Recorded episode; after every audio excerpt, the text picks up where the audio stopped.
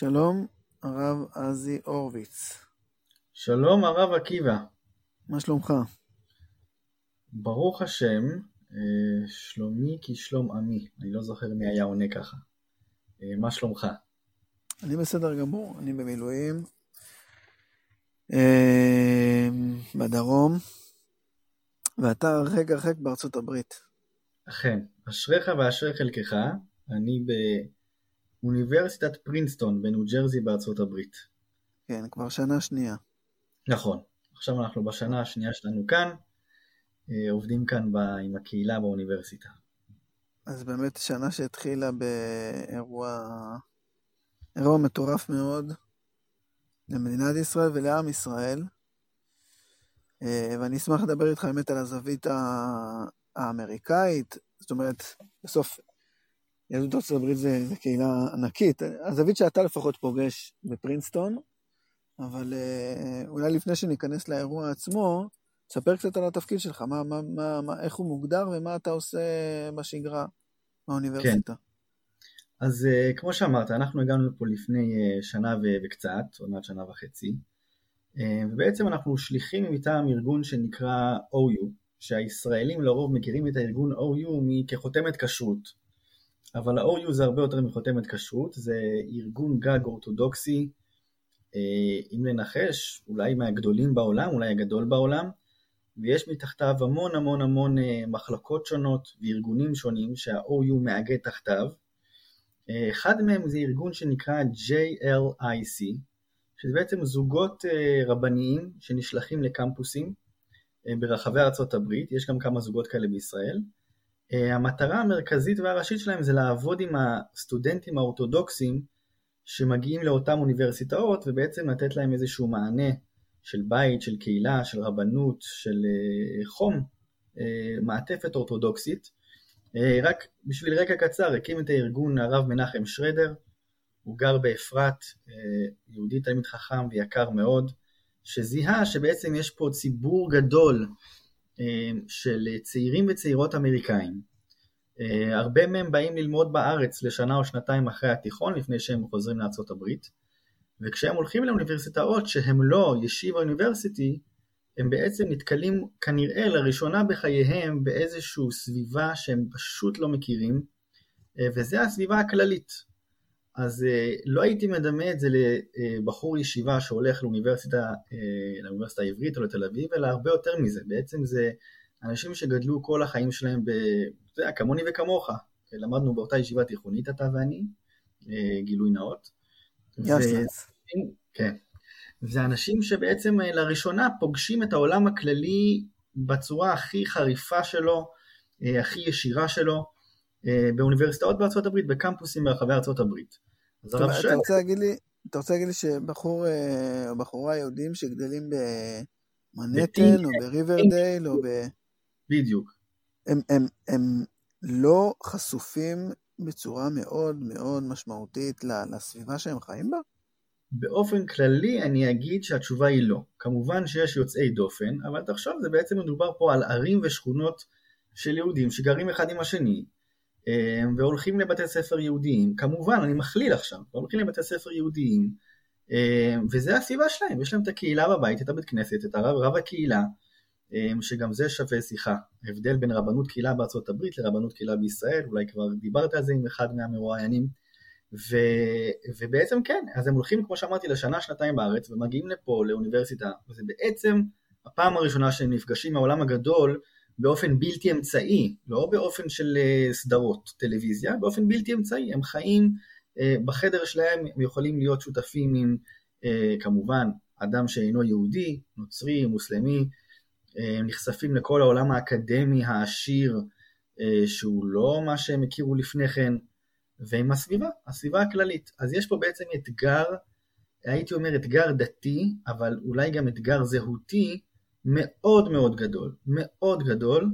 אה, אולי נדבר על זה בהמשך, על בעצם ההבדל בין יהדות ארה"ב ליהדות אה, בישראל, ואני מתכוון בעיקר לרכב, לרכיבים של הדתי והלאומי בתוך הדברים האלה. אולי נגיע לזה בהמשך, אני חושב שזה משהו שמאוד מאוד כדאי לשים לב אליו אה, ולתת עליו את תשומת הלב על ההבדל באיך היהדות בנויה, אבל בעצם, כמו שאני אומר, זה באמת אתגר דתי וזהותי ראשון במעלה, שאני פעם מזכיר את הרב שרדר שזיהה את זה ובעצם התחיל את הארגון הזה לפני אילו שנים, ושולח זוגות. רוב הזוגות הם זוגות אמריקאים.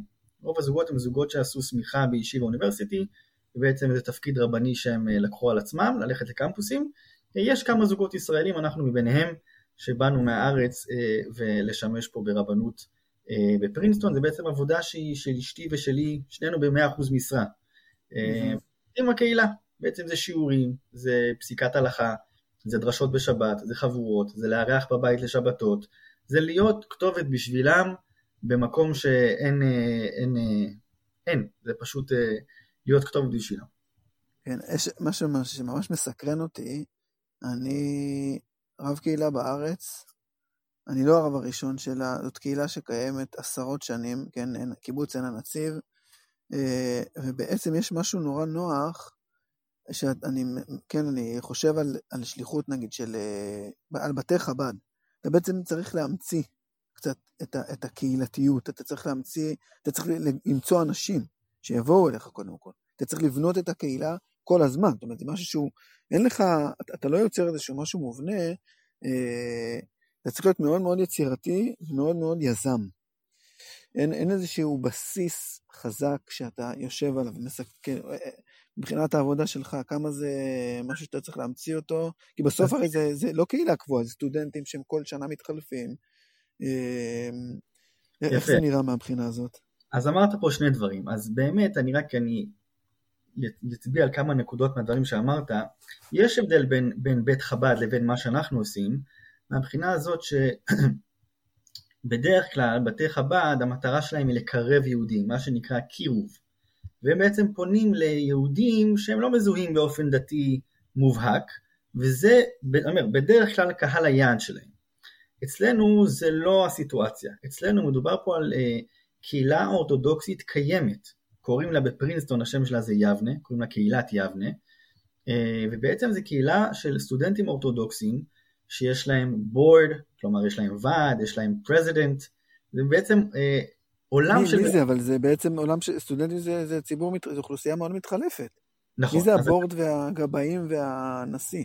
אז כל שנה יש בחירות לנשיאה או לנשיא של הקהילה, יש גבאים, וכמו שאתה אומר, אז רק אומר, מהבחינה הזאת של קהילה קיימת או ליצור יש מאין, אנחנו לא בדיוק ביצירת יש מאין, יש פה קהילה קיימת.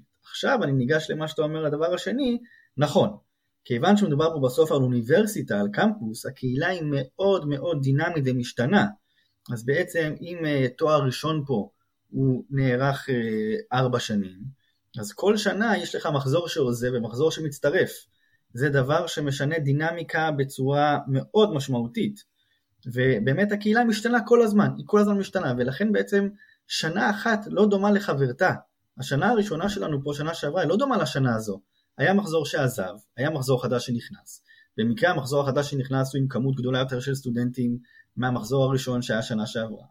וזה בעצם אנשים אחרים, ויש לזה השפעה אחרת. אז באמת מצד אחד יש פה איזשהו גרעין של קהילה קיימת, ומצד שני זה כמו שאתה אומר קהילה מאוד דינמית ומשתנה. עכשיו העבודה שלנו היא כמו שאמרתי בעיקר עם הקהילה הזאת אבל לא רק. ופה ברשותך אם זה בסדר אני רק ארחיב רגע על מה מיוחד באמת בקהילה של קמפוס. כמו שאמרתי אנחנו עובדים עם הקהילה האורתודוקסית אבל בעצם יש פה מיקרו-קוסמוס של יהדות ארצות הברית. זה דבר שלא נמצא לא בארץ ולא בארצות הברית כי כשאדם... בקהילות בסוף, רגילות כאילו. כן, כשבן אדם בסוף מתחתן או בוחר קהילה, הוא נמצא בקהילה שהיא פחות או יותר קהילה שהוא בחר לחיות בה, שדומה לו באופן כזה או אחר. פה מדובר על סטודנטים צעירים שבחרו אוניברסיטה, הם לא בחרו קהילה. אז בעצם אתה מוצא פה מיקרו-קוסמוס של אורתודוקסים, רפורמים, קונסרבטיביים, אה, כאלה שהם לא מזוהים באופן דתי, וגם בתוך הקהילה האורתודוקסית... וכן מגיעים אבל, לא מזוהים באופן נטי, אבל כן מגיעים אליך לבית הכנסת שהוא כן, כן אורתודוקסי. אז לא, אז הם מגיעים להלל, ובהלל קיימות שלוש קהילות. קיימת קהילה אורתודוקסית, קיימת קהילה רפורמית וקהילה קונסרבטיבית. אבל מה בעצם... זה מגיעים להלל הזה? מה, מה המרחב הפיזי או, ה, או הארגוני שהם מגיעים אליו? זאת אומרת, איפה, איפה, איפה נפגשים בהלל הזה? אז מדובר על מבנה שיש בו גם חדרים שמשמשים כבתי כנסת, גם חדר אוכל, גם חדרים ללמידה, גם ספרייה, ובעצם הוא מבנה שהוא, אני אגיד, קורת גג לכל היהודים. איזשהו מבנה חברתי בעצם, אם אני מבין כן. נכון.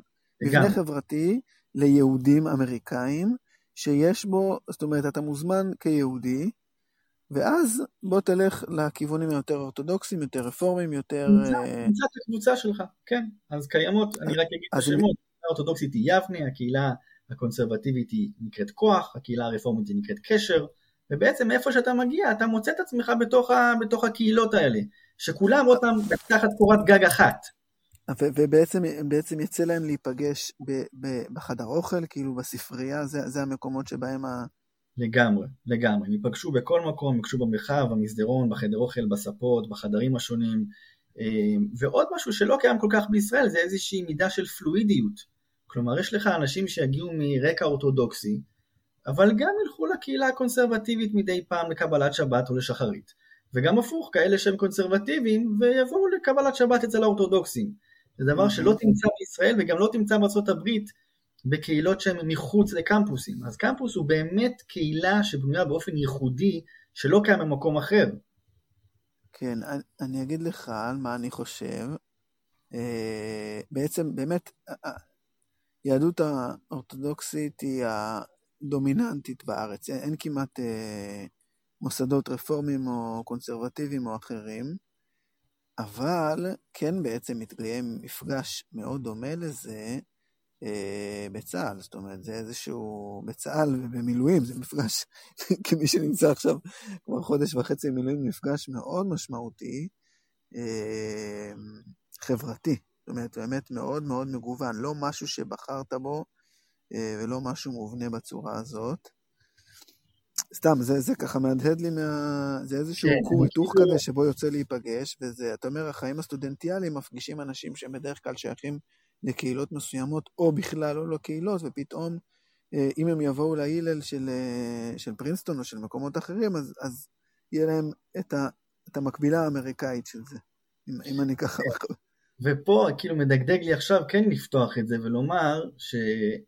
עוד פעם, אני חושב שיש הרבה מה להעריך בזה, באמת שהרבה מה להעריך בזה. ה, לדעתי המצע שעליו אתה וחבריך למילואים נפגשים הוא מצע לאומי מובהק.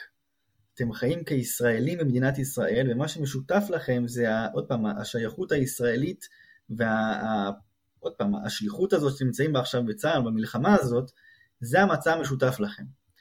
פה זה לא בדיוק ככה. כלומר, ברור שהמצע המשותף, סליחה על הביטוי, הוא אתני. כלומר, יהודים הם אלה שמגיעים להלל. אבל הפלטפורמה, כאילו הדרך שבה זה בא לידי ביטוי, זה הרבה יותר במובן הדתי ולא הלאומי. כלומר, עוד פעם, אני חוזר, ברור שזה בגלל שהם יהודים הם באים להלל, אבל בסוף הממשק הוא ממשק דתי, והדתיות היא זאת שבעצם גם מחברת וגורמת פה לאיזה דו שיח ולאינטראקציה בין הקהילות השונות, בין הסטודנטים השונים. מעניין. אמ, אז זה מה שאתה עושה בגדול, אתה רב קהילה בהילל הזה בפרינסטון, שזה איזשהו מודל שקיים בכל האוני... בהרבה מאוד אוניברסיטאות בארצות הברית, אה, ויש פה באמת איזושהי חוויה מאוד מיוחדת. כן, וזה משתנה. באמת...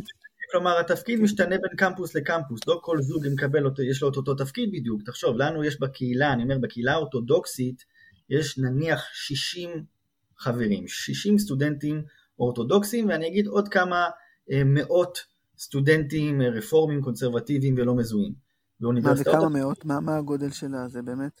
קשה לומר, קשה לומר, לכן אני אומר כמה מאות. באוניברסיטאות אחרות מדובר על או מאות או אלפים, כלומר יכול להיות שיש קהילה ענקית, אז ברור שהתפקיד של הזוג, של הרב, הוא תפקיד שונה, זה לא בדיוק אותו תפקיד. אז רק אומר, כמובן שהתפקיד משתנה בין קמפוס לקמפוס, אבל כן, כמו, ש, כמו שתיארת, זה, זה המודל. יפה. באמת בימים כאילו רגילים, בימים אחרים הייתי עכשיו באמת אה, מפתח איתך פה את ה, גם את הנושא של קהילות אה, מזרמים שונים שנמצאות ביחד, וגם את הסיפור של הלאומי והדתי. אני מניח שכן ניגע בזה, אבל בואו בוא נדבר באמת על, ה, על העולם המוטרף שאנחנו חיים בו אה, משמחת תורה. אמ, אני לא, לא רוצה לבנות את זה דווקא כרונולוגי, זאת אומרת, בוא, בוא, בוא תספר לי את החוויה שלך היום, אתמול, מחר, בשמיני עצרת. תספר לי איך, איך זה נראה מהזווית שלך, האירועים האלה. וואו. כן, ההנחה הזאת היא באמת... אה, אה, אתה יודע מה, אני אגיד לפני זה, כן. אני אגיד לפני זה, סתם ברמה האישית, אה, ש... זה, בשביל, השיחה הזאת בשבילי היא הזדמנות לאיזושהי רפלקציה, זאת אומרת, לא היה לי דבר כזה.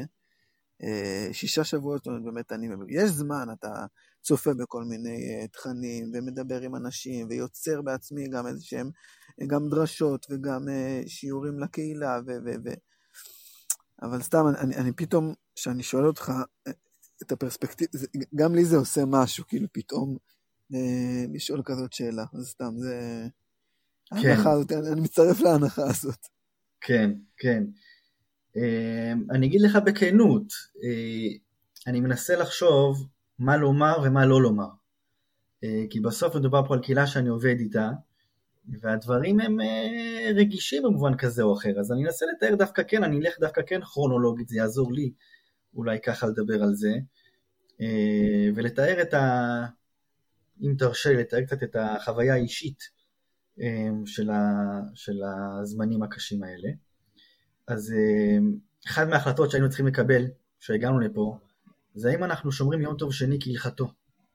כלומר בעצם הסטטוס של שליח הוא סטטוס מוזר, אה, משער שאתה אה, מכיר את הסוגיה של יום טוב שני לבני ארץ ישראל שמגיעים לחו"ל, זו סוגיה לא פשוטה עם אה, מרחב דעות וכל פוסק יש לו את הניואנס שלו ואת ההגדרות שלו. הסימן השני, סימן השני ב...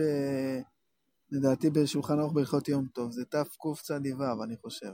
יפה. וגם על יום טוב שני, וגם בסעיף האחרון שם זה על אה, אה מי ש... כן, אה, מי, מי כן. שיצא ממקום ש...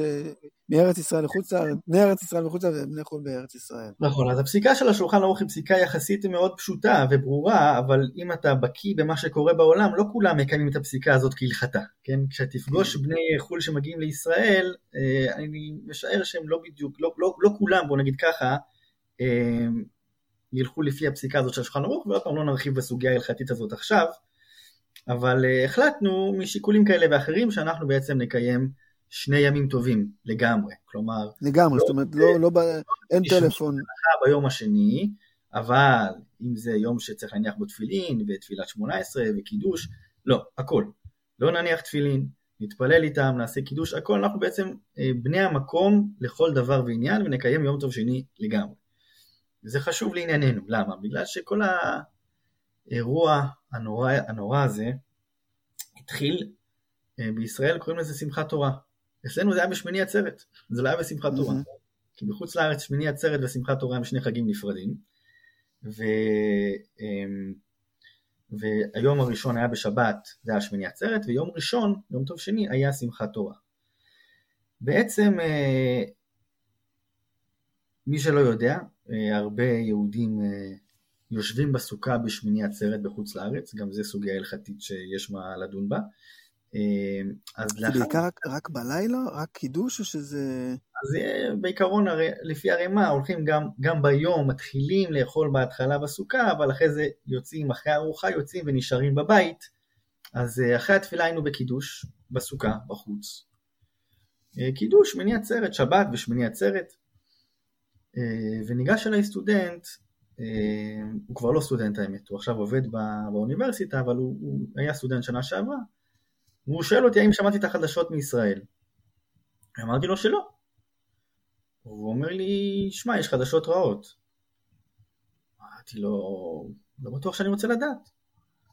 הוא אומר לי, מאוד רעות. עכשיו, אתה יודע, לאן הראש שלי לוקח אותי חדשות מאוד רעות? דמיינתי פיגוע נוראי בטיילת בתל אביב. אז אמרתי לו, אתה יודע מה, רק תגיד לי איפה. תגיד לי איפה, שאני אדע, אתה יודע, יש לי משפחה בארץ, שאני אדע איפה, אני אוכל להיות, לדעת אם להיות רגוע או לא להיות רגוע. ואז הוא אומר לי מין כזה משפט, זה לא בדיוק איפה, זה בכל האזור. אני אומר לו, על מה אתה מדבר? הוא אומר לי, תשמע, היה התקפה מעזה משולבת, יש הרבה הרוגים, יש הרבה חטופים. אמרתי לו, מה זאת אומרת? אמר לי, חטפו משפחות, אזרחים. עכשיו אני אגיד לך את האמת, באיזשהו מובן אתה חושב שאולי הוא לא הבין את האירוע. כנראה הוא לא יודע על מה הוא מדבר, נראה לי שהוא מתבלבל קצת, אתה יודע, לא, הוא כנראה לא הבין שיש אה, דבר שנקרא חיילים, לא, לא שאני מזלזל באינטליגנציה, הוא בפרינסטון, אבל מה, הוא לא הבין משהו. ולאט לאט אני מבין שהוא בהחלט הבין. אני יוצא מהסוכה, אני הולך להתרה. איך אתה מבין את זה? מתחילים לדבר מסביבי. אה, ואנשים כבר התחילו להתעדכן, ואני יושב ליד התרה ואני אומר לה, יש אה, משהו קורה בישראל, אה, חטופים, משפחות. ניגש אליי הרב החבדי, הוא מעודכן, הוא אומר לי כן, יש אירוע מאוד רציני בישראל, ואז ניגשת אליי סטודנטית. גם חב"ד הם בתוך הקמפוס של הלל? או שהם... כן, לא, לא בתוך הקמפוס, הם עובדים עם הקמפוס, אבל הם לא חלק מההלל. לא חלק מההלל. שכחתי לציין לפני כן, הארגון שאנחנו עובדים בו, ג'רל איי-סי, עובד בשיתוף פעולה עם ההלל. זה בעצם ארגון שעובד ביחד עם ארגון שנקרא הלל. אמ, ואז ניגשת אלינו סטודנטית ואומרת, אה, יש 70 הרוגים והרבה מוקדי חטיפה. ובשלב הזה אני פורץ בבכי, ומבין שזה אירוע בסדר גודל שלא לא דמיינתי. אתה יודע, זה מגוחך עכשיו לחשוב שבכיתי כן.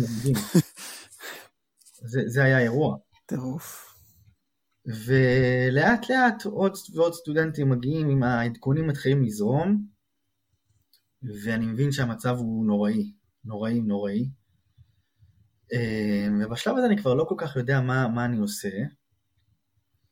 אה, הרב החב"די מארגן אה, קריאת תהילים משותפת, הוא קורא לי לבוא להוביל אותה ולדבר בפני הקהילה קצת, הוא גם מדבר בפני הקהילה. אני חייב לציין שהשותפות שלנו היא מאוד מכבדת ונעימה, כלומר יש יחסים, יש מערכת יחסים טובה בינינו. איזה, איזה מילים אתה מוצא? זאת אומרת, זה... זה... האמת היא איזשהו הלם. הייתי בהלם מאוד גדול, אני מודה, הייתי בהלם מאוד מאוד גדול, ואני חייב להודות שפה אתה גם מרגיש תחושת זרות מאוד גדולה. כי בעצם מדובר על המדינה שלי, על, ה, על, על, על, על, על הבית שלי. ובשבילם זה לא ככה. בשביל הסטודנטים זה, דבר, זה חדשות נוראיות, אבל זה פשוט לא אותו דבר. לא מדובר על המדינה שלך, על הבית שלך. וזה מאוד קשה, זה מאוד קשה, זו חוויה שחוויתי אה, מאותו רגע ועד היום. החוויה של בעצם להיות אה, רב בקהילה, שיש פער מאוד גדול בין איך שאנחנו, המשפחה שלנו, אה, שייכת למדינה, לעם היושב בציון, ואיך הם, בעצם מה הקשר שלהם, זה מחשבות שהולכות איתי וזה אתגר מאוד גדול. ואני יושב ואני אומר כמה מילים ואני מדבר על זה שיש לנו אחים ואחיות שאנחנו לא יודעים אפילו איפה הם, חטפו אותם מעזה ואנחנו קוראים כמה פרקי תהילים ואני אומר מי שבח לחיילי צה"ל ולחטופים. אני רוצה שנייה רגע לעצור אותך. זה, זה נראה לי אחת הנקודות המרכזיות ש... שמסקרנות אותי אה, כשאני ניגש לשיחה הזאת. אתה, אתה, זאת אומרת, כבר בהתחלה אמרת, יש פה סיפור דתי ולאומי, וזה, וזה שונה, זאת אומרת, נגיד, יש, יש זרם דתי בארץ, כן, הוא נקרא דתי-לאומי, או ציוני דתי, שזה בעצם אה, אה, הדתיות וה... בוא נגיד, גם, גם אלה שהם לא מגדירים את הדתיות שלהם סביב זה, המרכיב הלאומי הוא, הוא מאוד מאוד חזק. עכשיו, כשהתחלת להסביר את הפער התחושה הזאת של הפער בין, בינך לבין uh, בני הקהילה שלך, השתמשת בביטוי של בית, שזה משהו הרבה הרבה יותר חזק מאשר מרכיב זהותי לאומי, כי בסוף באמת, באמת זה המשפחות שלנו, כלומר, המתח ש, uh, שכל אחד שיש לו אחים, חברים טובים, בני דודים ומכרים שנמצאים עכשיו בלחימה, בעזה או, או באיש, בכל האיש, אומרת, יש הרבה מאוד אנשים שיש להם, אה, זה, זה, זה חוויה שבאמת של משפחה. ואתה אומר, פה, פה יש איזושהי נקודה של זרות, זאת אומרת, זה אנשים שבסוף יש כאלה שיש להם כל מיני אה, קשרי משפחה, אבל זה ברמה, זה, זה, זה מינורי, זה לא ה... עכשיו, מה, מה, מה מסקרן אותי פה ומה... זאת אומרת, עד כמה המרכיב הלאומי כן קיים? עד כמה הוא כן אה, נכון ש, שזה פחות בית, ונכון שרמת השייכות היא, היא אולי חלשה יותר, אבל כבר בבסיס יש איזשהו כן משהו חזק. אה, אני ממשיך את השאלה עם כמה תגובות שקראתי, אה, גם של ישראלים שנמצאים בארצות הברית, וגם של, האמת שגם של ישראלים שנמצאים בארץ, וגם של, וגם של יהודים אמריקאים, שזו, שפתאום אומרים, חבר'ה, אנחנו יהודים. קראתי איזה, סתם סטנדאפיסט בטוויטר שכותב, אה, הוא ציטט את עצמו מלפני, אה, כן, הוא עשה ריטוויט למשהו שהוא כתב לפני נגיד, אה, אפילו אני חושב תוך כדי הדיונים על הרפורמה המשפטית, שכאילו, בחייאת חבר'ה, תנו, ת, ת, תפסיקו לשגע אותי עם היהדות שלי, תנו, תנו לי לחיות בשקט, אי אפשר לחיות פה בארץ סתם, ת, תעזבו אותי. והוא, והוא אומר, טעיתי, אני יהודי, אני יהודי גאה, זה, אני רוצה שזה יהיה מרכיב משמעותי בזהות שלי ובחיים שלי. אמ, זהו, אני, זה, זה, זה, אני לא מסיים את זה עם סימן שאלה, אבל... כן, אני כאילו, איפה... אני מרגיש שאני כאילו, אני רוצה להתעקש על הנקודה הזו דווקא. ועוד פעם, זה מהחוויה האישית שלי. יותר ויותר ויותר, אני מאמין ברמ"ח איבריי ושס"ה גידיי בכל ליבי במונח הזה שנקרא דתי-לאומי, ציוני-דתי.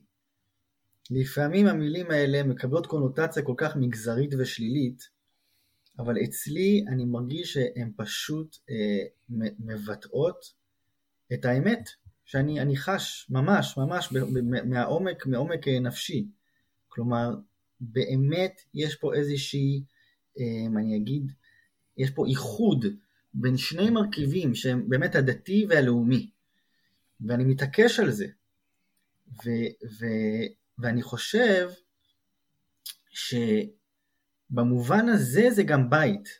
כלומר, הבית הוא גם נכון, כמו שאמרת, בני משפחה, אבל אני דווקא עם הנקודה הזאת אני אשתמש בה.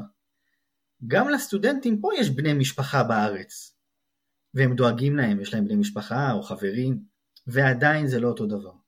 ועדיין אצלי זה גם משפחה, אבל זה גם תחושת השייכות אה, לבית הלאומי הזה שנקרא מדינת ישראל, אה, שאני מאמין בו בכל ליבי, ואני חושב שהוא נמצא באתגר, עוד פעם, לא רק אני, הרבה חושבים שהוא נמצא באתגר אולי הכי גדול אה, מאז קום המדינה, הבית הלאומי הזה. אבל המרכיב הלאומי פה הוא, הוא, הוא קריטי. ואני חושב תרשה לי לומר ש, שגם האנשים שאומרים עכשיו אני יהודי, בעצם מה שהם אומרים זה שעד עכשיו הם חשבו שיכול להיות, הם יכולים להזדהות עם הזהות הלאומית בלי הזהות הדתית. ולכן כשהוא אומר אני יהודי עכשיו, רק שנייה, רק שנייה, שנייה אחת.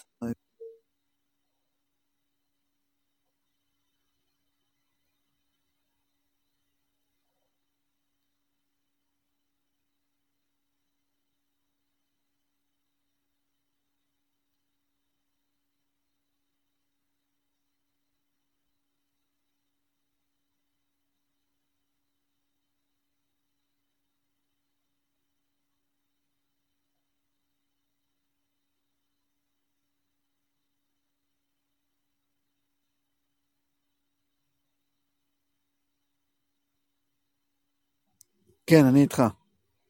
כן. אז uh, אני אומר, אני מתעקש על הנקודה שכשאנשים עכשיו מבטאים את, ה, את יהדותם בארץ, הם בעצם מתכוונים לומר, ככה אני מבין את זה, אני לא, אני לא דורש על דבריהם, אני מבין את פשט דבריהם, שהזהות הלאומית שלהם היא לא מנותקת מהזהות הדתית שלהם. לא ניכנס עכשיו לתוך העומק של הדתיות הזאת, אבל להגיד אני יהודי, הכוונה אני כבר לא יכול להסתתר מאחורי הזהות הישראלית נטולת הדתיות. והיהדות היא מה שאני לא- מרגיש שהוא שייך... אני לא בטוח, אני ממש לא בטוח, אני לא, לא מסכים איתך. אני, אני לא חושב שהם אומרים יהדות במובן של אה, עכשיו להתחזק בהנחת תפילין ובקידוש. אני גם לא. אפילו לאומית, זאת אומרת, אני הרגשתי ישראלי, זאת אומרת, האמת היא לא, אפילו לא ישראלי, זאת אומרת, אני הרגשתי שאני לא רוצה להיות, אה, אני רוצה להיות אזרח העולם. זאת אומרת, נכון, כן, אני, יש אויבים, אז אני רוצה שצה"ל יגן עלינו מפני האויבים. ויש אה, אה, אה, כל מיני, לא יודע, סדרות ישראליות, אז אני מזדהה עם אה, כוכבי תרבות ישראלים, או עם אומנים ישראלים. אבל, אבל אני, לא, אני לא מרגיש יהודי, כאילו, לא, לא דווקא במובן של דתיות. אה, אני גם לא, לא מתכוון לדתיות במובן המצומצם שלה. אני לא מתכוון שעכשיו בן אדם אומר, אני אניח תפילין מחר בבוקר.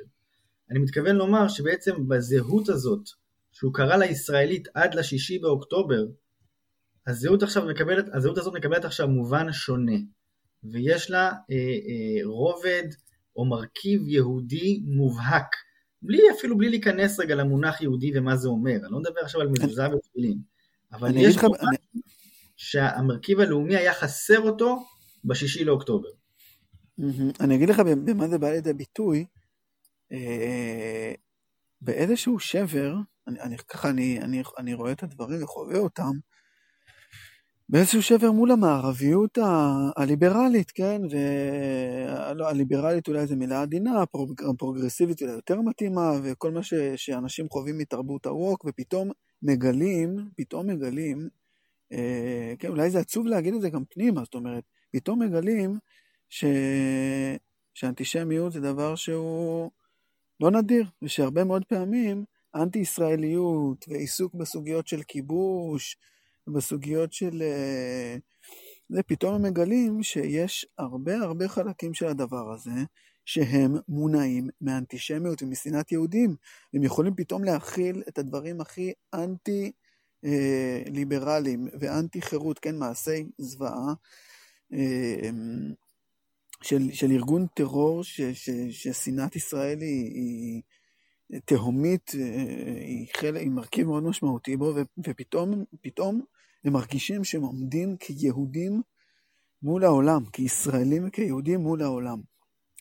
ואני כן, אני רוצה לשאול אותך, אה, לא רק על החוויה האישית שלך, זאת אומרת, אתה עומד פה מול, מול הקהילה ואתה אומר, אני, אני מרגיש איזשהו פער גדול, אה, אם אני מבין נכון. ואני אשמח שככה...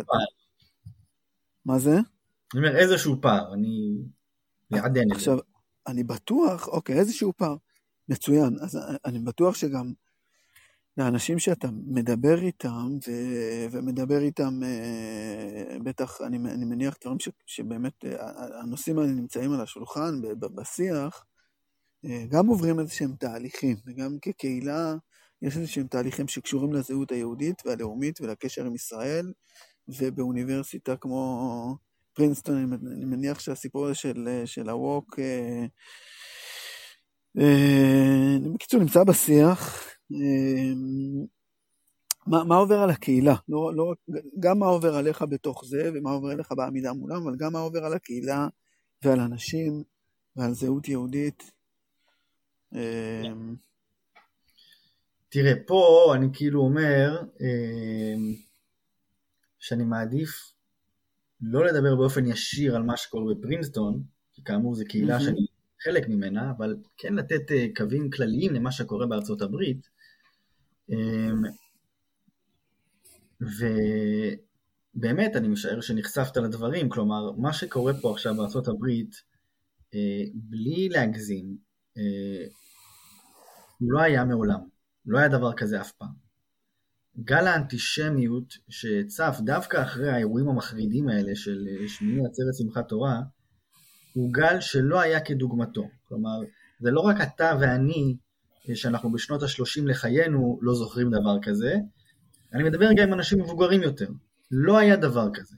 לא היה דבר כזה שגילויי האנטישמיות הם מובהקים, ישירים, בוטים, חריפים, אה, ואני אגיד באוניברסיטאות לא כל כך אה, נבלמים, כלומר ההצהרות השונות של ראשי אוניברסיטאות, נשיאי אוניברסיטאות, פרופסורים, הם במקרה הטוב אה, פרווה, ובמקרה הרע גרוע מזה.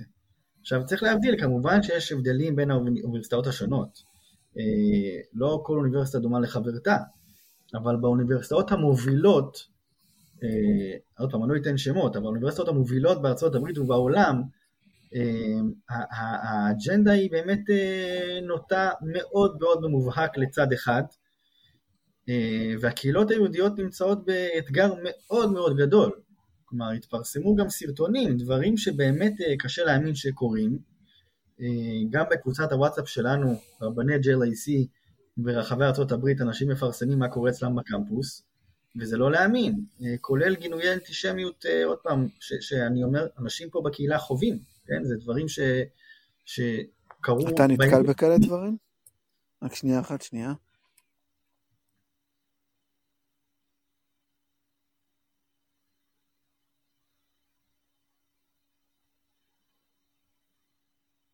כן, סליחה, אני איתך. אתה, אתה נתקל בזה? אתה חווית? אני באופן אישי לא חוויתי, סטודנטים שלנו חוו, כן, התשובה היא כן. אתה מרגיש פחות בטוח בימים האלה ב...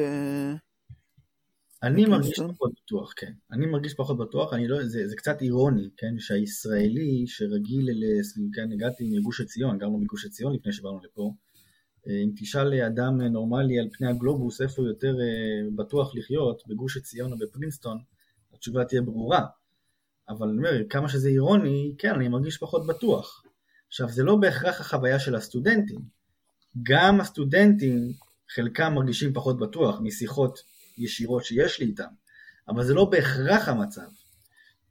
כי אני חושב שבעצם, בוא נגיד, לא בטוח שאנחנו מעכלים את מה שקורה פה. ואני אסביר, כלומר יש הרבה פעמים, ואני חושב שבצדק, המונח אנטי ציוני זהה למונח אנטישמי, וזה דיון אקדמי, כן, דיון אקדמי פורה. הוא לא אקדמי עכשיו, אני אגיד בימים האלה הוא מאוד לא אקדמי, הוא מאוד מעשי. העולם לא נמצא באקדמיה. כן, אז זה מה שאני אומר, העולם לא נמצא באקדמיה. אז עד, עוד פעם, עד ערב שמחת תורה, ערב שמיני עצרת, הדיון האקדמי הזה הוא יפה, למרות שגם אז היו לו השלכות, זה לא שהוא היה בחלל ריק, אבל אני רק אומר, לא בהכ... להרבה אנשים, יהודים אני אומר, המונח אנטי ציוני הוא לא זהה למונח אנטישמי. אני חייב להצביע על פה נקודה מאוד מעניינת, בדרך כלל האנשים האלה הם יהיו, כמו שאתה אומר, אנשים פרוגרסיביים, יהודים פרוגרסיביים, ויש ארגונים כאלה בקמפוסים שונים, יש ארגונים של יהודים פרוגרסיביים, ככה הם קוראים לעצמם, אני לא... הם קוראים לעצמם יהודים פרוגרסיביים, והם פועלים אה, כקבוצות אנטי ציוניות במובהק. אני, אני רק רוצה להגיד משהו שאני מקווה שהוא מובן מאליו, כשאני אומר פרו-פלסטינים אנטי ציונים, אני לא אומר את זה כשיפוט שלילי. הם מגדירים את עצמם ככה, רק שזה יהיה ברור, כלומר הם ארגונים שמגדירים את עצמם ארגונים אנטי ציוניים. ארגונים ו... יהודיים אנטי ציוניים. כן, כן. כן. ולכן... זה קיים גם באורתודוקסיה? זה קשה לי לומר. אני רואה פה, אתה יודע, אני רואה פה חתיכה קטנה של העוגה. אני לא יודע אם זה קיים באורתודוקסיה ובאיזה ממדים, אני לא יכול להגיד את זה. אבל אני רק אומר, אני מצביע פה שבעצם, אתה יודע... בוא נדבר רגע על, על העולם שנייה. נפגשים עם, עם הפרוגרסיביים בקצה העיגול. אתה מבין? בסוף, בנקודה מסוימת, היהודים הכי פרוגרסיביים ומודרניים נפגשים עם היהודים שהכריזו מלחמה על המודרנה ועל ה progress. והם נפגשים בסוף באותה נקודה של התנגדות לישות הציונית בארץ ישראל. מה, נטורי קרתא ודומיהם. כן, אז אני אומר, אין שיתוף פעולה בין הקבוצות האלה, אבל בסוף מבחינה רעיונית זה נפגש, זה מגיע לאותו מקום. היהודי הפרוגרסיבי יכול, יכול, אומר, אומר באופן מטאפורי, יכול לעמוד ליד הנטורי קרתא באותה הפגנה, ושניהם עם דגלי פלסטין קוראים לשחרור פלסטין. שזה דבר מרתק. כן, אני, אני, אני חושב שהוא לא מפתיע. אני, אני... דיברת על, ה, על הסיפור הזה של, של... כן, השיחה שלנו התחילה ב, ב, ב, בחוויה של עמידה מול, מול לאומיות שהיא מוטלת בספק, כן? מול יהדות בחוץ לארץ שהיא מוטלת בספק. אני אגיד באמת את השנקל שלי בעניין הזה, שבעצם, בעצם החרדיות והרפורמה הם שתי תגובות, אני מדבר כן על המאה ה-19,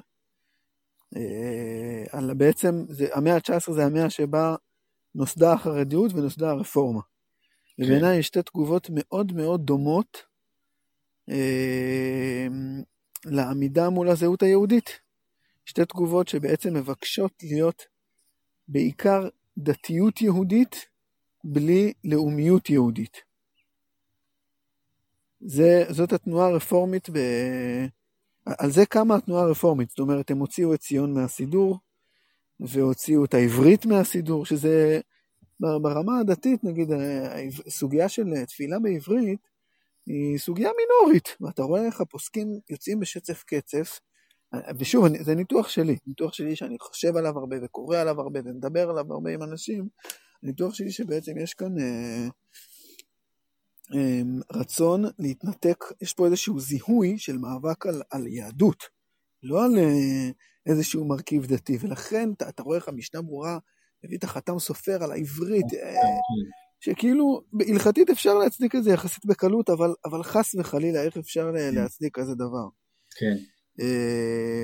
תראה, זה, לגמרי... גם, הח, גם החרדיות זה בעצם, זה תגובה שהיא שונה, אבל במהות שלה היא דומה, זאת אומרת, יש פה איזשהו רצון, בואו נדגיש מאוד מאוד מאוד את המרכיב הדתי, ונתחזק מאוד מאוד בדתיות שלנו, כן, הרפורמים היו פחות, אה, הם רצו להיות בעצם אה, גרמנים בני דת משה, כן, זה, זה שוב, זה בלי שיפוטיות, זה באמת, זה, זה, זה ציטוט, כן, זה לא... והחרדיות לא, לא אמרה את הדבר הזה, אבל בעצם היא ביקשה מאוד, ככה שוב בעיניי, לחזק את המרכיב הדתי ב, ב, ב, ביהדות על פני המרכיב הלאומי, והתנגדות לציונות וכולי, ולכן אני חושב שזה לא, לא מפתיע אותי אה, שהדברים האלה נפגשים וממשיכים גם להיפגש. אני, חשוב, חשוב לי להדגיש, אה, לא כמומחה, אבל כמי שכן קצת אה, קורא וצופה ו- ו- ו- ו- ומבקש לפגוש, ובאמת אני אשמח לשמוע ממך איך זה, שאני חושב שהתנועה הרפורמית עברה בזה מהפכה. מהפכה ב- משנות ה-70 היא מאוד מאוד התעצמה, כן, הסידור חזר להיות בעברית והפוך, זאת אומרת, הבתי כנסת הרפורמים הם סוג של קשר אה, עם הישראליות, כן, שירי, שירי ארץ ישראל סתם, לא, כאילו, נכנסו לסדרי התפילות שירים ישראלים, שירים ישראלים, ובעצם היא תנועה שהפכה להיות הדלת אה, החוצה מהיהדות, היא הפכה להיות תנועה שאולי נמצאת אה, באזור הדלת החוצה, אבל הפוך, היא מנסה כאילו היא אומרת, בסדר, אתה, אתה אמריקאי, תהיה קצת יהודי, תהיה קצת יהודי בלאומיות שלך, הדתיות היא מאוד מאוד, אה, מאוד חלשה, וכן מנסה לבקש לשמור על איזה שהם מרכיבים יהודיים, וגם באירועים האלה של, אה, של שמחת תורה, אתה מוצא שהחלקים המרכזיים של היהודים, היהדות הרפורמית, כן, אני ראיתי את ה... את הנאום של אה, רבה אנג'לה בוכדל כן. מהסנטרל סינגוג בניו יורק, שהיא מתארת את האכזבה שלה מכל מיני שותפים לארגונים אה, של שלום וזכויות וכאלה, איך, איך, איזה, איזה הפניית עורף קרה וקשה, והיא כמובן נמצאת בתמיכה מלאה במדינת ישראל וב... אה, בשבר הזה, אה, באמת היהדות הרפורמית עברה בזה שינוי. אה, זאת אומרת, יש, יש יהודים פרוגרסיביים, אבל פרו-פלסטינים, כמו שאתה אומר, אבל, אבל היהדות הרפורמית לא, נראה לי לא נמצאת במקום הזה. כן, כן, רק, אני רק אגיד, כלומר, אני מסכים איתך לגמרי לגבי הניתוח של התגובה החרדית והרפורמית, ושבעצם החרדים, שניהם הדגישו את הפן הדתי, גם אני רק אומר, ראשי הרפורמה בארצות הברית אה, במאה ה-19, אה, בסוף המאה ה-19, יש את מצע פיטסבורג המפורסם. כן, כן. זה נאמר בצורה מפורשת, כלומר הם אמרו שם בצורה מפורשת שהם קהילה דתית והם אינם לאום. כלומר זה דברים שנאמרו בצורה מפורשת שהם לא תופסים את היהדות כלאום אלא כדת, כקהילה דתית. ונכון, במובן הזה יש איזשהו מכנה משותף שם. אמ, נכון, יש שינוי, יש שינוי במובן הזה, אה, כמובן בקהילה הקונסרבטיבית אבל גם בקהילה הרפורמית, אמ, אבל בסוף, אתה יודע, שאלת אותי האם יש גם אורתודוקסים כאלה, בסוף, אני אומר, הספקטרום נשאר שבדרך כלל אתה תמצא את היהודים הפרוגרסיביים אה, בקצה השמאלי הזה. בקצה השמאלי, אני אומר, בקצה השמאלי של, ה, של, ה, אה, אני אומר, של הציר הדתי. אה, וזה עוד פעם איזשהו, תשמע, יש, יש ספר, אני חייב להמליץ עליו, באמת ספר חובה למי שרוצה להבין את יחסי ארצות הברית וישראל. של אדם בשם דניאל גורדיס, קוראים לו קרובים רחוקים לספר, והוא שם מתאר את היחסים בין ישראל לבין ארצות הברית אה, ומתחכה אחר השורשים של מערכת היחסים הזאת. זה ספר מרתק. אה, והוא כאילו מביא בתחילת הספר, בהקדמה לספר, הוא אומר שבעצם הרבה תופסים את, ה, את הקרע שנוצר בשנים האחרונות בין יהדות הברית אה, למדינת ישראל, ליהדות בישראל, כקרע שבעצם נולד משתי סיבות. הסיבה האחת היא, אה, נגיד, המונופול האורתודוקסי על מדינת ישראל, זו סיבה אחת לקרע, אה, והסיבה השנייה זה הסכסוך הישראלי-פלסטיני, והאי היכולת של יהודים ליברליים בארצות הברית לקבל את, ה, את, ה, את המצב הזה, את הסכסוך הזה, את הניהול שלו בצורה שבה הוא מתנהל, בין מדינת ישראל לפלסטינים. והוא... במילים אחרות, כיבוש והדרת נשים. הוא, הוא כופר בדבר הזה. הוא אומר, לא. שתי הסיבות האלה הם לא הסיבות, הם לא הסיבות הבלעדיות ולא השורשיות למערכת היחסים הזו בין ישראל לארצות הברית. והוא פשוט הולך אחורה ומתחכה עוד לפני קום המדינה בין ההוגים הציוניים, אתה יודע, בן ציון דינור, חיים ויצמן, אה, חיים נחמן ביאליק, כמובן שבן גוריון, אה, בין איך שהם תפסו את הציונות לבין איך שמנהיגי יהדות ארצות הברית או איך שהם תפסו את הציונות או איך שהם התנגדו לציונות. בעצם הוא מראה שיש פה שני אה, אתוסים שונים לחלוטין של, של, של, של עוד פעם, מה זה ציונות או מה זה יהדות. וזה פשוט מרתק, לראות איך נוצרים פה בעצם, אתה יודע, לפני, אני לא יודע כמה, 100-150 שנה, שני, שתי אה, קהילות הגדולות בעולם של היהדות, שבתקופה הזאת, אני רק חייב לציין, בתקופה הזאת שאני מדבר עליה עכשיו, הקהילה היהודית בארץ ישראל הייתה הרבה פחות מאשר היהוד, הקהילה היהודית בארה"ב הייתה הקהילה הגדולה והמרכזית, כן. אחרי ההגירה הגדולה באירופה לארה"ב. אני אגיד הרבה פחות בשני מובנים. אחד במובן הכמותי, זאת אומרת באמת, ב... ב... ב... כש... כשקמה מדינת ישראל היו בארץ שני מיליון יהוד... היו בארץ 600 אה, אלף יהודים, תוך uh, חמש שנים נגיד היו שני מיליון יהודים, בארצות הברית אז היו, uh, אני לא זוכר אם שישה מיליון או, או יותר, אבל בעצם ב... הרבה יותר מאשר מה שהיה בארץ, זה דבר אחד. זה בכמות באמת משמעותית, ועוד, זאת אומרת, זה, זה ה-600 אלף זה בשנים הספורות לפני הקמת מדינת ישראל. המובן השני שבו יהדות ארצות הברית הייתה הרבה יותר שורשית, זאת אומרת, זאת קהילה ותיקה, גדולה וותיקה בזה שהיא גדולה.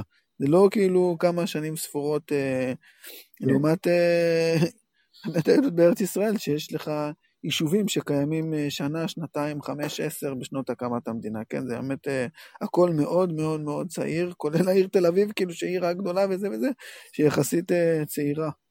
כן, uh, כן.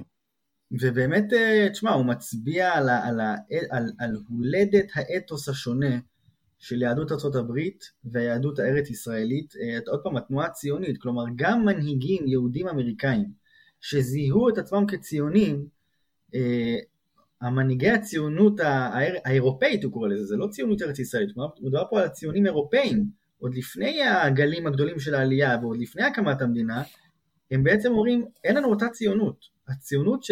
מה שאתם אומרים שאתם אומרים ציונות, מנהיגי יהדות ארצות הברית, לא לזה אנחנו מתכוונים. כלומר, יש פה באמת איזושהי, כלומר, סתם, אני חושב, הציונות היא באמת איזושהי תנועה מהפכנית מאוד, ואתה רואה איך המנהיגים, יש להם... אה, אמירות מאוד בוטות וישירות, והוא מצביע איך הדברים האלה יש להם השפעה. הוא ישראלי או אמריקאי? מה זה? מי שכתב את זה... אה, אמריקאי שאני חושב שהיום הוא גר בישראל, אני חושב שכיום הוא גר בישראל. אה, ניתוח מאוד מעניין, הוא מביא, אחד המקרי מבחן לדבר הזה זה משפט אייכמן. אה, אחרי שמדינת ישראל תפסה את אייכמן, מדינת ישראל רצתה לשפוט אותו. בן גוריון היה מאוד חשוב לו שבית המשפט בישראל, במדינת ישראל, ישפוט את אייכמן. ומנהיגים מארצות הברית, מנהיגים יהודים, התנגדו לדבר הזה. הם התנגדו לזה שמדינת ישראל היא זו שתשפוט את אייכמן והציעו שבית דין לאומי ישפוט אותו, או, ש... או שירכיבו איזשהו אה, הרכב בית דין עם כל מיני שופטים. ובעצם הוויכוח פה הוא, רגע, מי נציג העם היהודי? מה זה העם היהודי? ובן גוריון, אתה רואה איך יש לו פשוט אה, אה, השקפה ברורה, מטרה ברורה, והוא לא, לא מוריד ממנה את השיניים ואת הידיים שלו. מדינת ישראל היא זו שתשפוט את אייכמן. וזה מקרה שבעצם מביא לידי ביטוי את התפיסה של רגע, מי נציג העם היהודי, מה זה נקרא להיות יהודי, ומה המקום של מדינת ישראל ויהדות ארץ ישראל ביחס לשאר היהדות בעולם.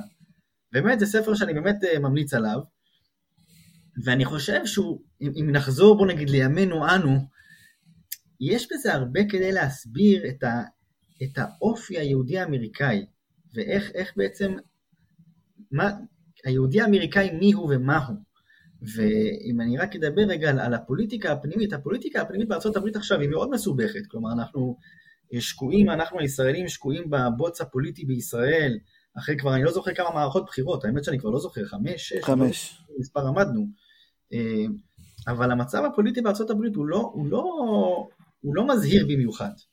יש פה מצב מאוד מאוד מורכב, ו, וסתם בהקשר הזה אני חייב לציין ש... תסביר, תסביר רגע. המחנות הפוליטיים בארצות הברית עכשיו, הם, אה, השיח הפוליטי הוא מאוד מאוד אה, לא נקי, הוא מאוד uh, מלוכלך, הוא מאוד בוטה, וזה, וזה בניגוד, כלומר, זה בניגוד לתרבות השיח הפוליטית האמריקאית, זה משהו שונה. ואתה יודע, אי אפשר, לא, אי אפשר לנתק את זה מטראמפ, סליחה שאני אומר, כלומר, טראמפ קשור לאירוע הזה של אופן השיח וצורת השיח, אני לא כן. מטיל עליו אשמה. מצד שני, יש פה... מצד, מצד שני אפשר גם לנתק את זה מאיזושהי תרבות אה, פרוגרסיבית. לגמרי, ש, לגמרי. שפתאום מה שעלה לפני, מה שעלה על פני השטח מה-7 באוקטובר, שאתה רואה באמת איזה, איזה טרלול בפוליטיקלי קורקט שהוא בעצם כסות ל... לצביעות ולכאילו הכלה מאוד מאוד מנומסת של, של, של רוע. זאת אומרת, היום, היום מתברר שה, אה, שה-PC הזה הוא, הוא פשוט, הוא פשוט, יש, בו, יש לו שורשים של אנטישמיות ושל בלבול, ואף, לא בלבול, זה הפיכה בין טוב לרע ובין רע לטוב. כן. אה, זאת אומרת, זה... כן, סליחה. לא, אני אומר, עכשיו תחשוב, דווקא על רקע מה שאמרת, דווקא על הרקע הזה, מה המשמעות של ג'ו ביידן כנשיא דמוקרטי בתקופה הזאת. כלומר, עומד פה נשיא דמוקרטי ועומד בצורה הכי ברורה שאפשר לצד ישראל, ונותן פה טון ברור שלא משתמע לשתי פנים, ואומר, אתה יודע, נתן נאום ציוני. אף כן. יהודי בעולם אינו בטוח אם מדינת ישראל לא תהיה חזקה.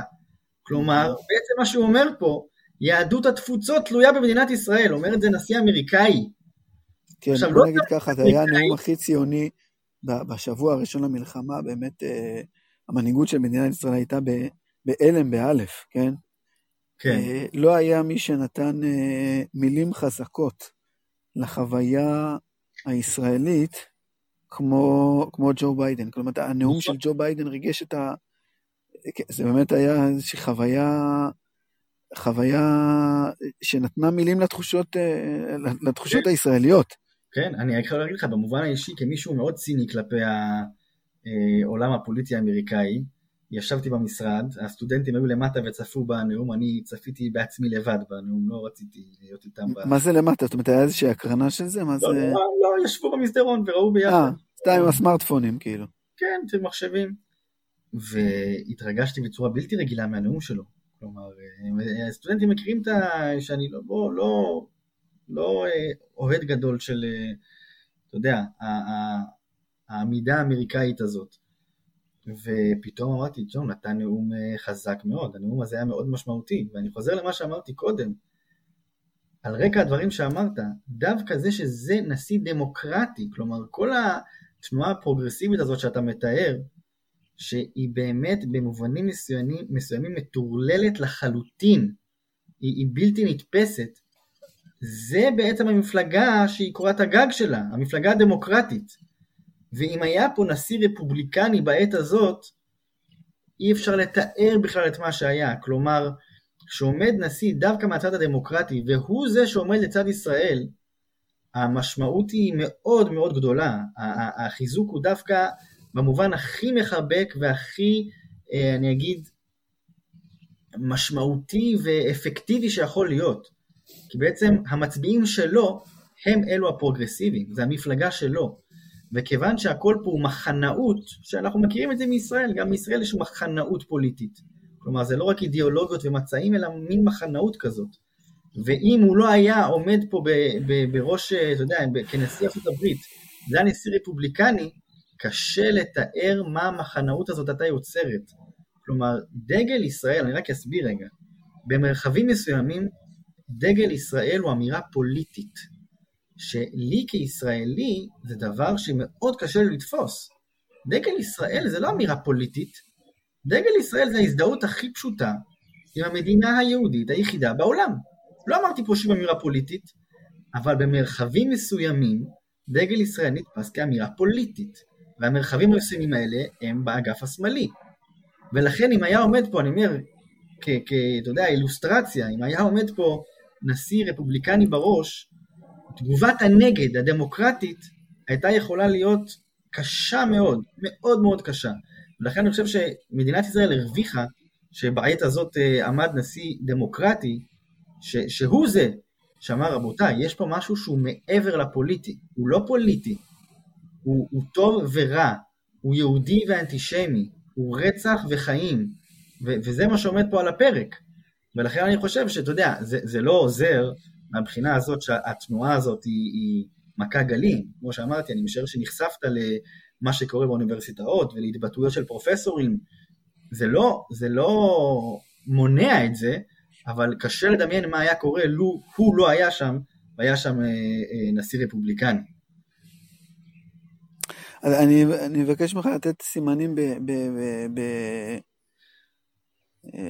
בשני אה, קונפליקטים, או אולי שני, שני נושאים בעצם. אחד, באמת מה קורה אה, או מה עשוי לקרות לעמידה של, אה, של יהודי אמריקאי מול דגל ישראל אה, בימים האלה. זאת אומרת, מה, מה קורה לזה? זאת שאלה אחת. ושאלה שנייה, באמת, ת, תן, ת, תנסה, זאת אומרת, אני כן נחשפתי לכל מיני דברים שקשורים לאוניברסיטאות ולמרצים וזה, אתה נמצא שם, אז תתאר את זה אולי קצת יותר בצבעים אה, מוחשיים, אם אתה מוכן. תראה, אני מוכן לדבר על אה, מה שקורה פה בקמפוס באופן כללי, אבל השאלה הראשונה שלך, אני אגיד מה שאמרתי לפני כן, כלומר, אם הבנתי את השאלה נכון, דגל ישראל במרחבים מסוימים הוא סמל, ל... אתה יודע, לכיבוש. אבל זה השתנה, זה מה שאני שואל, זאת אומרת, האם... האם אתה צופה, אה, זה השתנה? זאת אומרת... השתנה בקרב היהודים או בקרב ה... כן, בקרב היהודים. קשה לי לומר. אה, קשה לי לומר. אה, אתה יודע, נהוג לומר שבדרך כלל לא משנים דעה, משנים את המציאות. מציאות לא באמת תשנה את הדעה שלך, לא תשנה את הדעה שלך. אז קשה לי לומר האם יש... באמת לא, המציאות, המציאות הזאת לא משנה, אין, אין איזושהי התעוררות, זאת אומרת, אין איזושהי... אה, וואו, תפסנו את זה כאיזה משהו, זאת אומרת, אני אגיד לך, בעצם מה, מה, אם עד עכשיו היה אפשר לחשוב ש, שההתנגדות לכיבוש היא אה, עמדה ליברלית, עדיין אפשר להמשיך להחזיק בזה. וגם יש ישראלים שמחזיקים בזה, עדיין. נכון. אבל אני, בוא נגיד ככה, אני חושב שרוב הישראלים זזו מאוד מאוד מאוד ימינה ב, בימים האלה. וגם ביחס לכיבוש, זאת אומרת, הבנה ש, שיש פה, יש, יש פה חיות אדם. זאת אומרת, צריך שיהיה איזשהו, אנחנו עומדים מול, מול, מול חיות אדם, והפתרונות, הפתרונות ש, ש, שאפשר לדבר עליהם לחיים של, של היהודים והערבים בארץ ישראל, הם אה, צריכים להיות כפופים לסיכויי השרידות, זאת אומרת, אה, אה, והעמדות משתנות, לא? המציאות משנה את העמדות. אתה כאילו, אני אגיד לך, אתה מגרה אותי לומר עוד איזשהו הבדל. זה שהבדל שאני קצת מדבר איתו פה על סטודנטים. אמרת בתוך הדברים שלך עכשיו, בסוף צריך לשרוד, אנחנו צריכים להתקיים פה, וגילינו שיש פה חיות אדם, שחיות אדם זו מחמאה. אין להם את החוויה הזאת. יהודי אמריקאי לא חווה את מה שאתה חווה. אין עליו איום קיומי, הוא לא גדל ככה. אתה ואני גדלנו באינתיפאדה. לך ולי נרצחו חברים לא רק בפיגוע במרכז הרב, אלא בעוד מקרים. כלומר, אנחנו חווינו את הטרור, חווינו את חרדת הקיום, אה, זה, זה דבר שמלווה אותנו. תוריד את כל המשקל הזה מגבם של יהודים אמריקאים. זה דבר שלא קיים. אין חרדה קיומית לקיומך. אין, אתה לא מרגיש את הדבר הזה. אתה בעצם חי בצורה מאוד מרווחת, עם ביטחון אישי מאוד גבוה, ואתה לא מרגיש על צווארך את, ה, את, את, את, את האויב. אין דבר כזה. לכן אני רק אומר, במובן הזה, ההשפעה של המציאות על ישראלי תהיה הרבה יותר משמעותית מאשר המשפע, ההשפעה של המציאות על יהודי שחי אלפי קילומטרים משם, ואצלו זה עדיין באיזשהו מובן בגדר הרעיונות ולא בגדר הריאליה. אתה כן, מבין אבל יש שני, שני דברים, כן, אני, אני מבין, ויש פה הבדל במשקל, אבל יש שני דברים שהם מאוד חזקים, אי אפשר להתעלם מהם. זאת אומרת, דבר אחד זה התעוררות של אנטישמיות ש, שמנצלת את המאבק הזה אה, כי באמת ישראל מפעילה עוצמה, אה, אגרסיביות מאוד מאוד, אה, מאוד גדולה. ואז יש גלי אנטישמיות, ולא רק אנטי-ישראליות, אלא באמת פתאום איזושהי התעוררות והצטרפות, וזו חוויה, חוויה אמריקאית הרבה יותר מאשר ישראלית, זה דבר ראשון.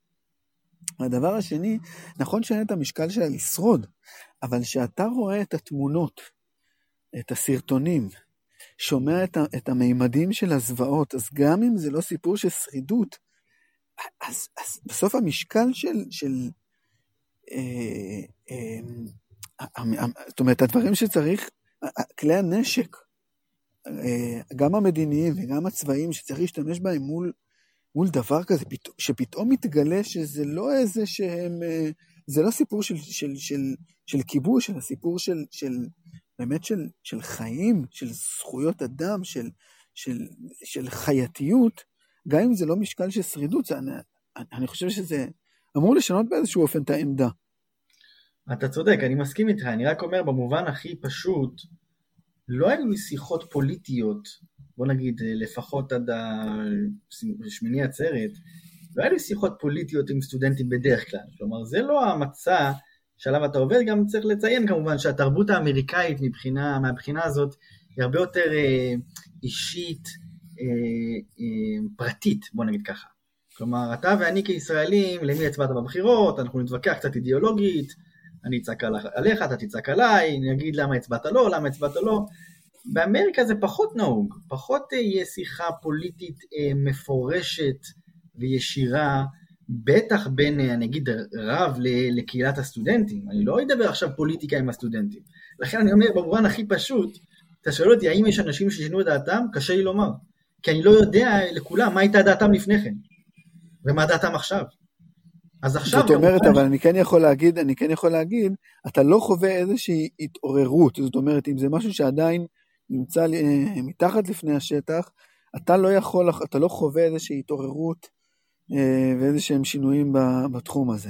אני יכול להגיד על הקהילה האורתודוקסית שברור שיש פה דברים שצפים, כלומר, אם אתה שואל אותי, הניחוש שלי, אה, ניחוש בלבד, גל העלייה אחרי המלחמה יהיה גדול. הולך להיות גל עלייה מצפון אמריקה. נבואה ניתנה לשוטים, ובכל זאת אני מרשה לעצמי לתת את התחזית הזאת.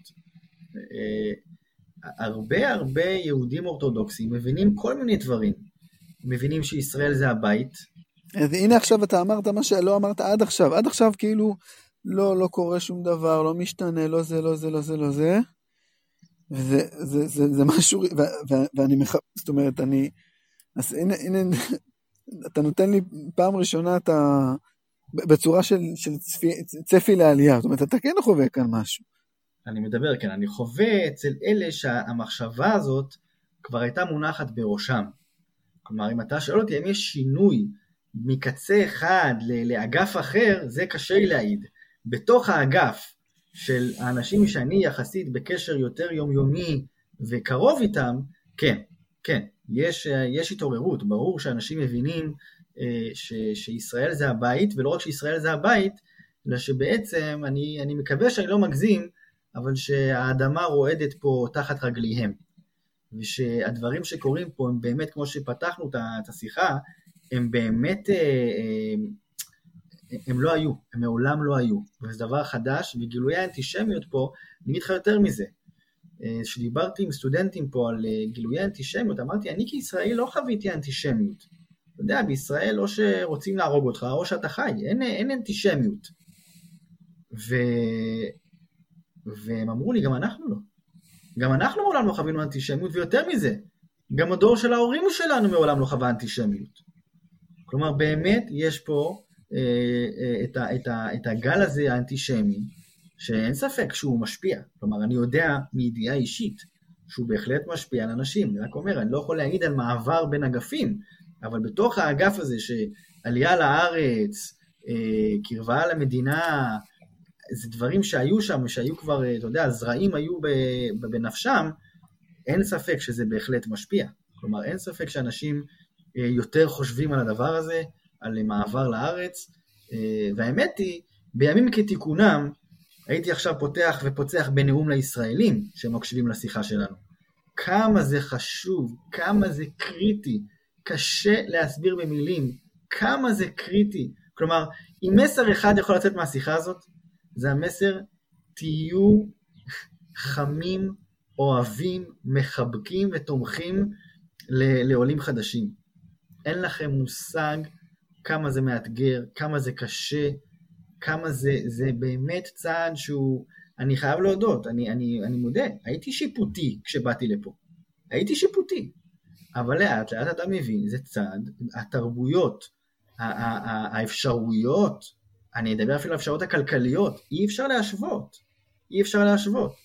ועלייה לארץ זה צעד שהוא מאוד מאוד לא פשוט אה, לחברה הישראלית המחוספסת, למערכת בירוקרטית שונה, אני לא אגיד גרועה יותר, כי המערכת הבירוקרטית בארצות הברית לדעתי לא פחות גרועה מניסיון אישי, אבל uh, החוויה היא לא פשוטה, וישראלים צריכים להבין שאם הם uh, מעוניינים ורוצים וקוראים ליהודי התפוצות לעלות לארץ, הם חייבים לעשות יותר, מינימום, מהבחינה של להיות, uh, לארח, להיות מכניסי אורחים במובן הכי פשוט, הכי תומך, הכי חם, הכי עוזר, הכי מעודד, אה, ולהיות שם בשבילם. זה באמת צעד לא פשוט. ו- ואני חושב שזה דבר שיושב בראש של האמריקאים, כלומר הם יודעים שצעד של עלייה הוא צעד לא פשוט. וכמובן הם, הם רוצים לעשות את זה, הם מעוניינים בזה, אבל זה דבר שהוא מאוד מאוד מאתגר. אה, אני רק אחזור לשאלה השנייה ששאלת, על מה קורה בקמפוס פה. אה, אם אתה רוצה, אם אתה רוצה לעבור נושא אפשר. בטח, כן, כן. אה, תראה, יש פה הפגנות פרו-פלסטיניות, חריפות מאוד, אני יכול לשלוח לך סרטונים. אה, הקריאות בהפגנות הפרו-פלסטיניות האלה הן קריאות לאינתיפאדה, הן קריאות ל- From the river to the sea, Palestine uh, should be free. be free. כן, לשחרר את פלסטין מהנהר עד לים. והאמירות הן ברורות מאוד, כלומר, אני אגיד לך, בהפגנה, אחת ההפגנות הפרו-פלסטיניות פה, ברגע שהתחילו לקרוא אינתיפאדה, האמת היא שהיינו בהלם. כשאני אומר היינו, זה לא רק אני, זה גם הסטודנטים, באמת היינו בהלם. עכשיו, זה בפרינסטון, באוניברסיטאות אחרות אינתיפאדה זה הנקודה שבה אתה מתחיל את ההפגנה. זה לא נקודת השיא שלה. המצב בפרינסטון ביחס לאוניברסיטת אחרות הוא, הוא יחסית בסדר, כשאני אומר יחסית בסדר הוא לא טוב, הוא גרוע, אבל הוא יחסית בסדר. ו... ואז אמרנו, רגע, שנייה, יש פה אה, ערך עליון בארצות הברית, זה חשוב לכל הישראלים להבין, יש פה מצווה חשובה מאוד, שחייבים להקפיד עליה בכל פרטיה ודקדוקיה. ולמצווה הזאת קוראים חופש הביטוי. ואנחנו לא תופסים כמה זה דבר משמעותי בארצות הברית. חופש ביטוי זה, זה, זה מונח שטומן בחובו המון, יש לו משקל עצום, עצום. ולכן כל איזושהי, אה, אה, זה קשה לישראלים להבין, אני אומר, קשה לנו להבין את זה, לחלקנו לפחות, ולכן כל אה, קריאה שהיא קריאה שלנו נשמט, שחייבים לעצור אותה, פה יחשבו עשר פעמים לפני שאתה חוסם את הפה למישהו. וכשקראו לי אינתיפאדה, אמרנו, רגע, יש גבול. אינתיפאדה זה באמת כבר, אתה יודע, זה קריאה לאלימות. וקריאה לאלימות זה לא נכנס בתוך אה, הקטגוריות של חופש הביטוי. אבל כן, אז... לאלימות, לאלימות אה, ברמות הכי גרועות שלה, לרצח, אז, ל... אז לפיגועי התאבדות, למכוניות תופת, לפיגועי ירי. אז בוא אני אגלה לך סוד. המשמעות המילולית של אינתיפאדה זה התנגדות, התקוממות. זה הפירוש המילולי למילה אינתיפאדה. ולכן כשאתה קורא בארצות הברית אה, אינתיפאדה אינתיפאדה, ואומרים לך רגע חופש ביטוי אבל יש גבול אתה קורא לאלימות. לא אני לא קורא לאלימות. אני, אני קורא להתנגדות להתקוממות. עכשיו אתה ואני יודעים בדיוק מה זה אינתיפאדה. אנחנו יודעים מה זה אינתיפאדה ויש לנו חברים שנרצחו באינתיפאדה. אבל תחת המטריה של חופש הביטוי המונח הזה הוא לא מונח שהוא קורא לאלימות. אני חייב לציין שבהפגנה נוס... אחרת אה, פרו-פלסטינית שהייתה פה אה, המפגין שהחזיק במגפון כבר אמר אינתיפאדה בכל האמצעים העומדים לרשותנו. כל האמצעים כשרים. וזה כבר באמת ברור למה הוא מתכוון. כלומר, אין פה, אין פה מאחורי מה להסתתר. הוא קורא לאינתיפאדה בכל, בכל האמצעים כשרים, וזה מאוד מאוד ברור אה, מה הכוונה שלו. אה, בשתי ההפגנות האלה... אתה שומע כאילו את הקריאות האלה? כאילו מה זה, זה, זה מול, ה, מול הבית שלך? איפה, כאילו... אה, זה נמצא במרחבים שונים בקמפוס, אה, ההפגנה הראשונה שדיברתי עליה הייתה במרחב מסוים, ההפגנה השנייה שהזכרתי עכשיו הייתה במרחב מאוד מאוד קרוב לבניין האילן, אה, מעבר לכביש, ממש מעבר לכביש. בשתי ההפגנות האלה עמדנו קבוצה לא גדולה אבל גם לא קטנה של יהודים עם דגלי ישראל ותמונות של החטופים. בלי מגפונים. מי ארגן את העמידה הזאת? סטודנטים שונים. סטודנטים שונים מביאים את העמידה הזאת, אה, ושולחנות של הסברה, אה, וכן, אז עמדנו עם דגלי ישראל ותמונות של החטופים, אה, עוד פעם, בלי קריאות, בלי מגפונים, פשוט עמדנו מולם. אז לכן, כן, הדברים האלה נאמרו מולנו, חלקם אפילו עם, אתה יודע, ידיים, אצבע מופנה בצורה ישירה ואומרת אתם מבצעים ג'נוסייד, ואתה יודע, כמה שניות אחרי ההאשמה אתם מבצעים ג'נוסייד, הקריאה From the river to the sea, שאתה לא מבין איך לבן אדם רציונלי שני הדברים האלה מתחברים, קריאה ל... אה, אתה יודע, האשמה בג'נוסייד ושנייה אחר כך אתה בעצם קורא לג'נוסייד. אה, כן, אז זה דברים שקורים בקמפוס כאן.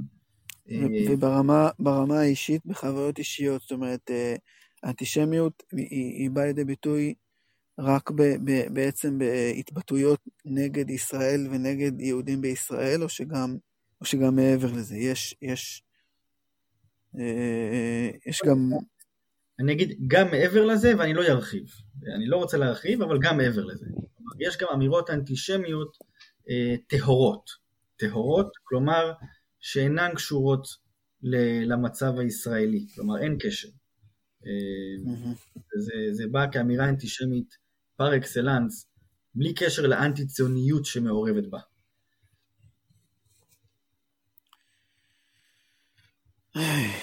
טוב, אני... הנחנו בתחילת השיחה. בדיוק, אני חוזר להנחה של, להנחה של ההתחלה. אה, אני אגיד לך את האמת, אין לי, אין לי, תראה, הימים האלה באמת מתאפיינים ב... בהלם, הלם באלף, בחוסר מילים, באמת, ב, אנחנו באמת ב, ב, ב, כאילו בעולם אחר, העולם שלפני והעולם של אחרי. הרבה מאוד פעמים אני, אני מסיים את השיחות האלה במה החלום שלך, איזה דברים שלא עשית עדיין, איזה מיזמים, כן, שיחות עם רבנים, רבני קהילה ורבנים שבאמת אה, עוסקים ב, בתחומי עשייה. יש לי חלום. או. יש לי. כן. Uh, החלום שלי קשור למה שאמרתי לפני כן. החלום שלי הוא ל... uh, לבנות איזושהי פלטפורמה uh, בארץ שתהיה כזאת שמאפשרת ליהודים האמריקאים להגיע לארץ uh, לנחיתה רכה ולתת להם קהילות. קהילות שהאתגר לדעתי הוא יהיה האינטגרציה עם החברה הישראלית, לא בועות אמריקאיות בתוך החברה הישראלית ובתוך מדינת ישראל, אלא קהילות שמאפשרות איזושהי, אני אגיד, אתה יודע, גשר דו-כיווני בין הישראלים לבין האמריקאים, וליצור להם קהילות. ועוד פעם, אם היה לנו זמן, היינו מרחיבים על זה ש... רגע, יש... רגע, זה, זאת אמירה משמעותית. אני רוצה רגע להדגיש, לשים, זאת אומרת, אתה אה, כ- כמישהו שאתה אומר הייתי ציני כלפי, אה, שיפוטי כלפי אמריקאים, ובאמת מעמדה מאוד מסוימת שברור מה זאת אומרת, יהודים צריכים להיות בארץ, מה אתם עושים שם, בואו לפה. ואז יש פה עוד צעד אחד קדימה שאתה אומר, חבר'ה, זה קשה, בואו נהיה סובלניים כלפי הקושי הזה, בואו נהיה מסבירי פנים, בואו נהיה מכניסי אורחים, ואתה אומר עוד צעד, אתה אומר גם, יש לנו אה, מה ללמוד מיהודים אמריקאים כיהודים אמריקאים, ולכן צריכה להיות פלטפורמה שתאפשר ליהודים האמריקאים להשתלב בישראליות, ותאפשר לישראלים ללמוד מהעדות האמריקאית. ניסחת את זה, זה מצוין, מצוין, אין לי אלא להסכים. ממש כמו שאמרת, וכמו שאמרתי, אם היה זמן היינו מרחיבים גם על זה. זה החלום שלך, זה החלום שלך, אני אשאל אותך... מהיהדות האמריקאית. אז, אז אתה יודע מה, אני אשאל אותך, מה דבר אחד, נקודה אחת משמעותית ש, שלמדת, אה, או שאתה רוצה ללמוד, אה, שיש אותה אה, בפורמט יהודי-אמריקאי שהיית רוצה לייבא אותה לישראליות. וואו. וואו, התקלת אותי. אמ, יש כמה דברים שאני יכול להצביע עליהם. אחד זה אה, עצם הקהילתיות. זה דבר שלא כל כך קיים בארץ. אמ, הרבנות הקהילה והצורה שבה קהילה בנויה והחום שלה והמשפחתיות שלה, וה... בוא נגיד ככה, הבית כנסת כבסיס אה, בית כנסת בארצות הברית הוא גם מתנס. כלומר, המתנס והבית כנסת זה אותו בניין. ויש פה בעצם איזושהי אה, ליבה פועמת של הקהילה, שזה סביב המבנה הזה. הוא גם בית כנסת וגם, אה, וגם משמש, כמו שאמרתי, כמתנס. זה דבר אחד. הדבר השני, אני חושב, זה הסובלנות. יש סובלנות. כלומר, אני חושב שאחד הדברים הקשים אה, בארץ זה גם המגירות, המגירות המאוד ברורות, שאני חושב שלא מעט יהודים אמריקאים שמגיעים לארץ מתקשים לשים את עצמם ולהגדיר את עצמם במגירות שהחברה הישראלית מציעה להם. וזה לא פשוט. ויש איזושהי סובלנות. יש, אתה יודע, בקהילה יש, יש מנעד של אנשים, מכל מיני סוגים. ו- וכולם, אה, כולם, אתה יודע, כולם אה, מקובלים, כולם אהובים, כולם אה, מוזמנים, ואין אין איזושהי, אתה יודע, אין איזשהו, אני אולי מגזים קצת, כלומר, באתי להגיד שאין איזשהו שטאנץ ברור, לא יודע אם זה מדויק, אבל יש איזושהי סובלנות באוויר, שאני משער, אם, אם להגיד רגע בשבח, לדבר בשבח הליברליות, יש, יש איזו תרומה של זה לעולם, אתה יודע, לעולם דתי, שהוא, שהוא יש בו איזה רוגע. זה, זה קשה לי קצת להסביר את זה, אבל יש בו איזושהי אנרגיה יותר רגועה, ויותר פשוטה, ויותר מכילה. ואני חושב שלנו, החברה הישראלית, זה לא, זה, זה דבר ש... בוא נגיד, אני חושב שהחברה הישראלית יכולה הרבה מאוד להתערם מזה, מהסובלנות הזאת, מה, מהרוגע הזה, מחוסר השיפוטיות, אה, ומעוד פעם, החום הקהילתי הזה, שזה דברים שבעצם, אתה יודע, הם, הם, הם משלימים, באים אחד עם השני. לא, זה ממש, זה ממש בעצם אה, חלק מזה, זאת אומרת, אני, אני עכשיו, אה, שוב, בעולם של לפני, שלפני, ה... שלפני השביעי באוקטובר, הייתי ב... בסמינר של תנועה שנקראת הרבעון הרביעי, שבעצם מה, ש... מה שמבקשים להגיד, אה, כן, יואב ולר, היושב ראש, אפילו יש לו ככה איזשהו משל, הוא אומר בוא, בוא, בוא נעשה שבמקום כאילו שתהיה איזושהי חלוקה דיכוטומית בין ימין לשמאל, בין דתיים לחילונים, בין זה, בואו, בואו, בואו נאמץ איזשהו שולחן שבת של משפחה, אה, כן, הוא הלך בעצם איזשהו מודל מס, אה, מסורתי מזרחי, ש, שכאילו ברור לך מאוד מה הערכים ש, ש, שלך, או אפילו של הבית, אבל הבית מסוגל להכיל בעצם יש פה קהילה ש, שהיא באמת חזקה, שהיא באמת לא בנויה רק סביב רעיון ורק סביב אידיאולוגיה, אלא באמת קהילה שהיא, שהיא כן, אמ, יש, יש בה משהו חום משפחתי, ו, ובאמת יותר קל לחיות כשהחום המשפחתי הוא איזשהו מרכיב מרכזי יותר, יותר קל לחיות גם עם, עם, אה, עם אנשים שחושבים אחרת ממני ושמצביעים אחרת ממני וש, ושנמצאים ב, ב, בפעילות פוליטית אחרת ממני. יותר, יותר יש, יש באמת שני הדברים האלה, אתה אומר גם קהילתיות שהיא יותר חזקה, שהיא יותר... אה, אה, זה, ו, וגם, אה, וגם בעצם איזושהי אפשרות למגוון. כן, זה בעצם משלים לי עוד משהו שאמרת. משלים לי משהו שאמרת, אמרת ליהודים אמריקאים מאוד קשה להגיע לארץ, צריכה להיות איזושהי פלטפורמה שיותר מאפשרת להם, וצריך ללמוד מהם. אז בעצם אולי אם באמת נלמד מהם, אה, ונהיה יותר, אה, ונלמד את הנקודה הזאת, כמו שאתה אומר, של, של יותר סובלנות, אז באמת נוכל אולי להכיל באמת יותר גוונים ויותר יותר רעיונות ויותר יותר מגוון. אז באמת יוכל להביא להשתלבות משמעותית יותר. כן, כן, בהחלט. יפה מאוד, בעזרת השם.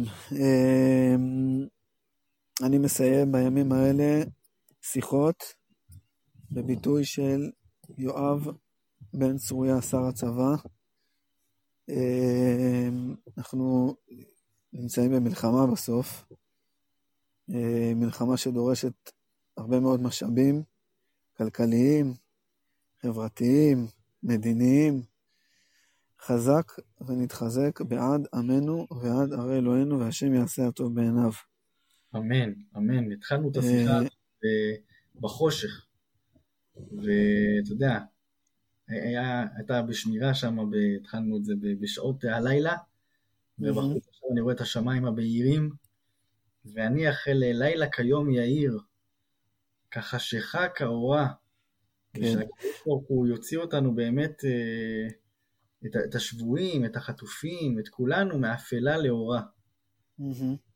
אז אני אגיד לך שני דברים על זה, אז אני באמת אה, מאוד אוהב ומאוד משתדל להתפלל ותיקין, וזה, אני מסתכל פה על השמש שעולה והלב שלי כאילו, זה מאוד קשה לי. באתי להגיד לך אה, באמצע, הרב עקיבא, הגיע הזמן קריאה שמע של שחרית. כן.